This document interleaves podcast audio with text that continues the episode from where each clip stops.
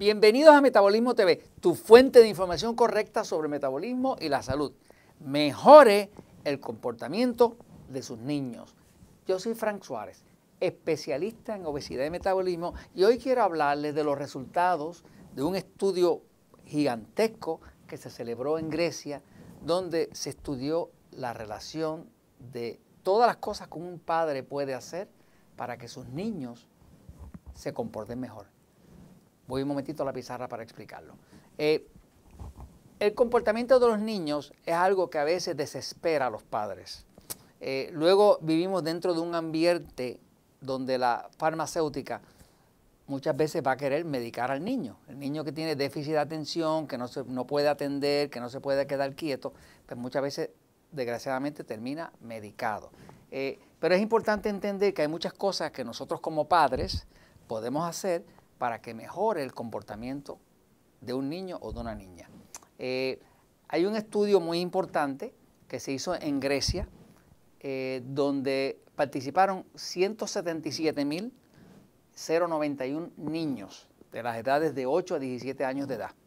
Y en ese estudio, el estudio se llama así, dice, insuficiente duración de sueño está asociado con los hábitos alimentarios, el tiempo de ver televisión y la obesidad en los niños.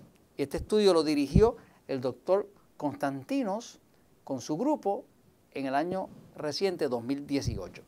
Eh, en ese estudio lo que se reflejó fue que en el cuerpo de un niño el sistema nervioso como tal que es lo que controla el metabolismo, como ustedes saben, todos esos niños que tienen eh, problemas de atención, problemas que no pueden mantenerse quietos, pues definitivamente están teniendo demasiado excitación. Tienen un sistema nervioso excitado. Eh, y en la medida en que uno pueda tranquilizar ese sistema nervioso excitado y activar más del lado pasivo, que es el que ayuda a una persona o un niño a dormir, pues mejor va a estar el comportamiento de ese niño. Mientras el sistema nervioso esté en exceso excitado, va a haber tanta estimulación nerviosa que el niño no se va a poder estar quieto y eso va a desencadenar en un mal comportamiento porque es como no poder atender, no poder eh, eh, eh, sacar la atención correcta para aprender, para comportarse, para ser cortés con los otros niños, con la maestra y demás. Así que básicamente tiene mucho que ver que si usted está teniendo problemas con el comportamiento de su niño o niña, sepa que con lo primero que tiene que trabajar es con su calidad de sueño. Pero vamos a ver lo que se reflejó en este estudio. Lo que reflejó este estudio, que es un estudio bien grande, porque incluyó 177 mil niños por muchos meses que lo siguieron, eh, se descubrió que las cosas que agravan el comportamiento del niño, que lo agravan, son acciones como no desayunar. No desayunar agrava la mala calidad de sueño en un 30%. O sea, que le empeora el sueño, la calidad de sueño, medido en horas. El tiempo perfecto para un niño dormir son como 9 horas. Pero si las puede dormir de forma ininterrumpida, usted va a tener un niño muy tranquilo, que se comporta muchísimo mejor. Así que vieron que los niños que no desayunaban se les agravaba el sueño en un 30% y así mismo se les agravaba el comportamiento en la escuela, en su hogar y demás. ¿no? Eh, estar sobrepeso en los niños, estar sobrepeso u obeso, agravaba la calidad de sueño eh, en un 21%. Y eso mismo por ciento se estaba reflejando también en el comportamiento. La comida rápida, o sea, la costumbre de comer fast food, comida chatarra, eh, aumentaba la mala calidad de sueño, la agravaba en un 35%. Y eso hace lógica porque la, comida rápida, la comida chatarra, tiene muchos preservativos, muchos colorantes, eh, alimentos genéticamente modificados, eh, porque esas personas, esas empresas usan lo más barato que aparezca porque es un, es un negocio. Eh, así que darle a sus niños comida rápida, comida chatarra, definitivamente les afecta el sueño y eso luego le afecta también el comportamiento. Y el tiempo que el niño pasara viendo televisión aumentaba la mala calidad de sueño en un 26% y eso mismo se reflejaba en el comportamiento.